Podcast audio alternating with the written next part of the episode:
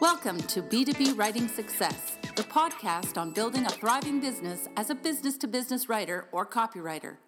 B2B Writing Success is brought to you by American Writers and Artists, Inc. Now, here's your host, copywriting expert, and business coach, Steve Slaunwhite. Hello, fellow B2B writers and copywriters. Hope you had a great week with your business.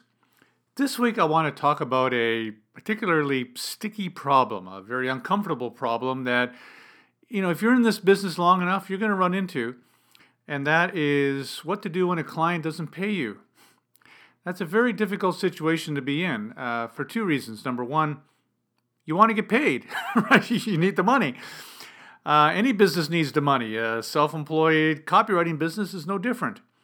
At the same time, you don't want to get into an uncomfortable situation and perhaps lose a good client. There could be many reasons why the client isn't paying you, and you don't want to lose the client. So, how do you handle a situation like this professionally so you protect yourself and get paid? Um, this really hit home for me uh, many years ago when I started as a freelance copywriter in the 1990s. I had an ad agency as a client. This agency turned into one of my major clients. I did a lot of work for them. In fact, it be wouldn't it was wasn't un, uncommon for them to call me on Thursday with a project I needed to get done. I work all weekend and deliver it on Monday. They were really fast paced back then, and still are today, I assume. Um, and I did a lot of work and I would billed them and I would get paid. And then one day I noticed that I had been doing a lot of work for several weeks and I'd been sending them my invoice. And the total of the amount due was well over $9,000. It's a lot of money to me back then. It was a lot of money to me today. So I contacted them and contacted their accounting person, and they didn't get back to me. And I made several other calls and emails. And what I found out eventually was that they were having cash flow problems. And therefore, they weren't paying their vendors. They were just having a very tough quarter, or maybe even a tough half year. They had this one client of theirs who hadn't paid them yet, and that caused some cash flow problems. I didn't learn about this until later. So they decided just to not pay me or delay pay me for quite a long time. Several weeks went by um, with me not being paid, and, and they still had work for me to do.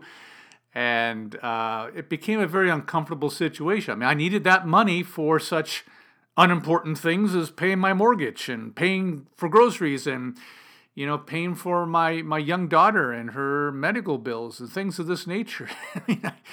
I mean, it was it was a tough situation. I eventually got paid, but I never forgot that situation because you know what? I didn't have a strategy. I didn't know what to do in that situation, so I just wung it. I called. I didn't know if I should be calling more often. I didn't know if I should be sending the account to a collections agency. I, I wasn't really sure what to do in that situation. All I knew is that I couldn't sleep at night because losing that $9,000, not being paid that $9,000, would have been at that time a very serious financial hit for me. So, what do you do when a client doesn't pay? Let me give you some down to earth, real world strategies that's going to help you. Strategy number one, and I actually don't have a, a, a certain number here, but I'll call this strategy number one, probably the most important strategy, is always get with new clients, and even a client you've been working on with for a while, but you don't haven't built that level of trust yet with them, always get a deposit before you start working on a project. The common deposit, the common amount is 50%, although I know some freelancers that get one third, for example, for a larger project. I know someone who ghost writes books and they don't get 50% up front. They start off with 25% and then they get payments throughout.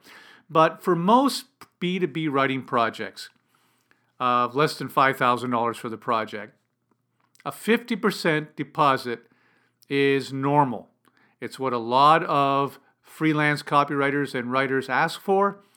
It's usually not a big deal for companies. So always get that 50% deposit. And the reason why this is important is because it acts like an insurance policy. If something happens and the client is late in paying you or you're having to chase them for payment, well, you can at least have some comfort in knowing that you got half your money. You got half the money in the bank. So if a worst case scenario, the client goes bankrupt, well, at least you got 50% of your money. So you're not going to take as big a financial hit as you would have ordinarily taken had you worked on a $5,000 project and got nothing. Okay, getting 50% gives you that feeling of comfort. So always get that 50% deposit on new accounts. Now, there's some challenges with getting this 50% deposit. Uh, sometimes a client will say, uh, "Well, I'm sorry, but we only do a check run every uh, twice a month. Uh, you know, we can't just you know have our accounting department stop what they're doing and and go through the process of approving and issuing a check." Well, you know what? Of course they can. they probably do that all the time in many different situations. A company can write a check; that's not a problem, but it's just, it does may it may go against their bureaucracy, their processes.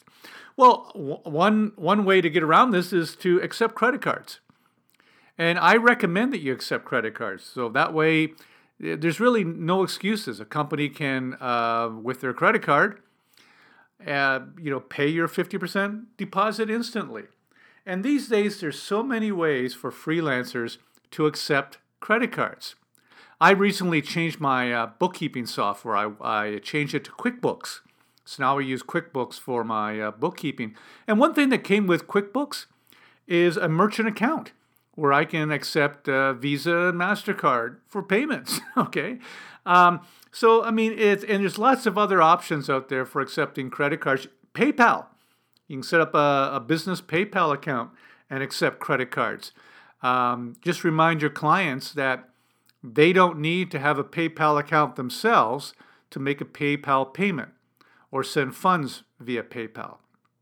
So there's lots of different ways. Look into it. Look into how you can accept credit cards. Um, these days, it's really not that much of a problem to, to do that. And that way, getting that 50% deposit is going to be much easier because you'll be able to simply say to your client, hey, uh, I take credit cards. Can you uh, can I send you an invoice? You pay it with a credit card. Um, another uh, challenge you might come up against in trying to get this 50 percent deposit is when you're dealing with a, a big company that has they're really departmentalized, they're really uh, bureaucratic, and uh, they just you know you know paying something by credit card is almost foreign to them. They have a very rigid process for signing on vendors and suppliers like yourself, and and paying bills and things like that. Um, that can sometimes happen when you're dealing with a humongous company that they may not have the option to pay with a credit card, or they may not have really that option to pay your 50% deposit immediately because it has to go through their system no matter what. No one can override it. I understand that with large bureaucratic companies. I can see how that could happen. But so then you have to make a judgment decision whether or not you're going to be willing to wait to get that 50% deposit paid you. You might have to start the project before you get your 50% deposit. So you got to make a judgment uh, call here. If you're going to do that, make sure that um, you're dealing with a a real established business here. Uh, make sure that it is a big business. Make sure they have a website with a phone number and a physical address.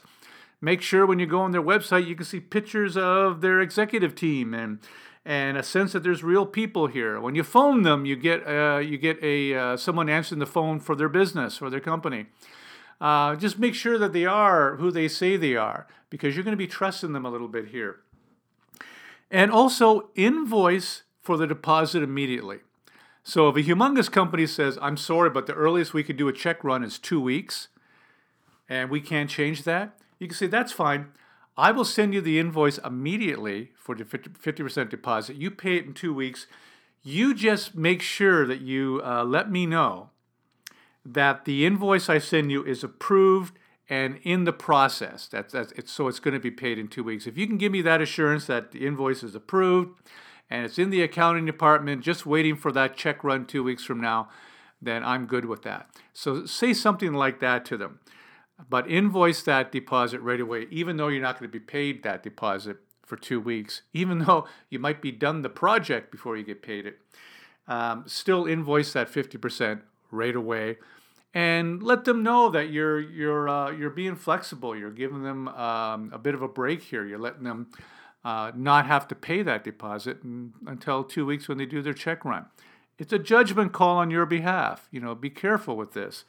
But in most cases, for big real companies, um, it'll work out just fine. If you're dealing with IBM, for example, you know it's a it's a real company. They got money. Uh, usually, it's going to be okay. So that's the 50% deposit. Now, what do you do? And by the way, just to back up, that's your insurance policy. Remember that 50% deposit, your insurance company. Uh, insurance policy against uh, financial catastrophe should a client not pay you. But what do you do when uh, you finish a project? Maybe you got that 50% deposit. Maybe you didn't because it could be a long time client that you trust so much you, you didn't do that. Uh, whatever the reason, let's say you're done the project and six, seven, eight weeks have gone by and you haven't been paid yet. How do you handle a situation like that? Well, first of all, there's a couple things you need to do. You need to call the company, or if it's a big company, call the company and ask to speak to their accounts payable person. Okay, that's the person in the accounting department that's in charge of paying the bills accounts payable. Small companies may only have one financial manager, and that person is everything, including the accounts payable person. But for larger companies, it'll be a dedicated person. Ask who that is. Keep in mind that your client may not be like the actual client. Your the marketing director who hired you uh, may not be the person who cuts the check. So you want to ask for the accounts payable part, a person. When you phone, and and by the way, if you don't know who that person is, just phone and say, "I'd like to speak to the accounts payable person." Uh, whoever answers the phone will know exactly what you want, and they'll send you to the right person. Now, when you talk to that person on the phone, you simply say, "I'm following up on an invoice I sent eight weeks ago. It's overdue. I like to check on on when it's going to be paid." And simply say it like that. You don't have to be rude. You don't have to be pushy but you do need to be clear and firm. Okay? You're following up on an invoice. You want to know when it's going to be paid. In most cases, that accounts payable person will give you the information. They'll ask for the date of the invoice, the amount of the invoice, things of that nature, and they'll tell you the status. This has happened to me a few times, and you know what? Sometimes I talk to the accounts payable person and they go, Oh, I didn't get the invoice for payment. And I find out later that the person in the company who hired me, let's say it's the marketing director, forgot to forward my invoice to the accounting department for payment. Okay. And I, I'm, able to, to work that out very, very, uh, very quickly and, and get paid. I always tell the accounts payable person in that circumstance, Obviously, there's there's been a, a, problem, but if it gets fixed, can I can you expedite the payment? And usually they're able to do that because sometimes they're a little embarrassed and they realize, oh shoot, we, we messed up. Sometimes the accounts payable person might say something like, "Well, uh, your payment is scheduled for the next check run." Ask when the next check run is. They might say uh, next Friday.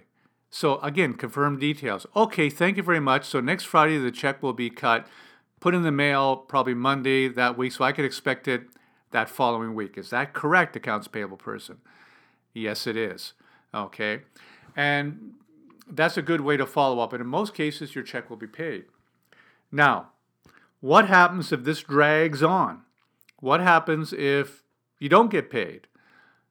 Well, what you need to do is to contact the accounts payable person or your client, but it's usually the accounts payable person, and ask them, say, I'm really surprised.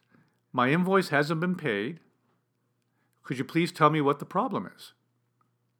Now, they may not uh, they may not tell you the exact problem, but they, you know, your client may be having a temporary cash flow problem. This happens with lots of businesses, lots of successful businesses will have moments when they have a cash flow problem. And when they have a cash flow problem, they tend to prioritize who they pay.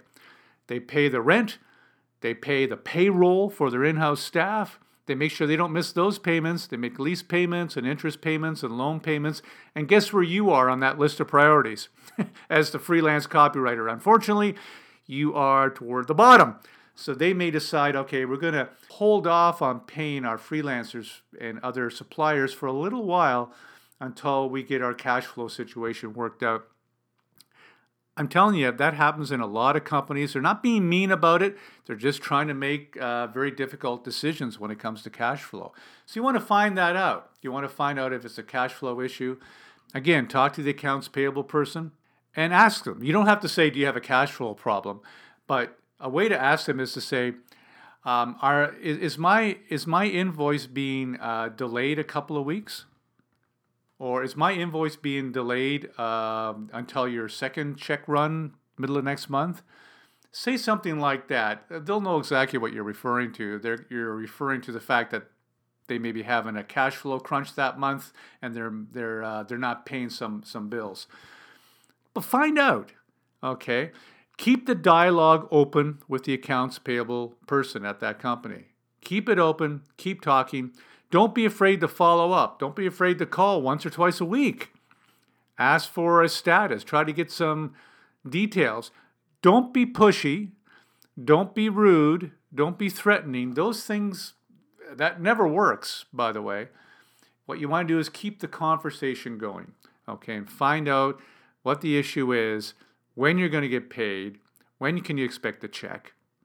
Okay, find out those details. And by the way, the accounts payable person isn't always a person in the accounting department. If you're dealing with a small business owner where the business owner is in charge of all this stuff, well, then you may be making these calls to the business owner, the person who who hired you.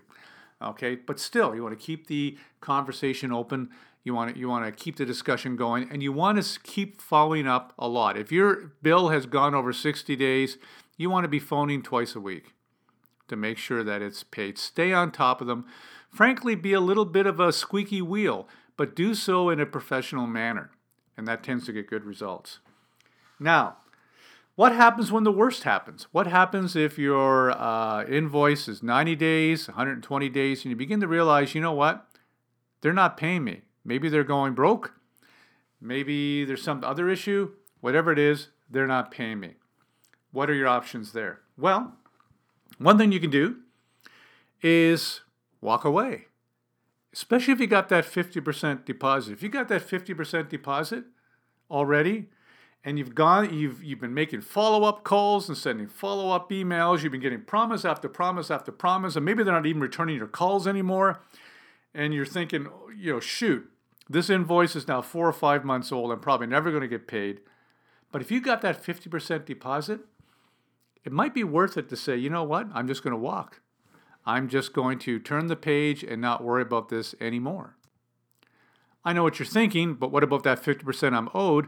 Well, what you'd have to go through to get that 50% paid is a lot of hassle, which I'm going to get to in just a second.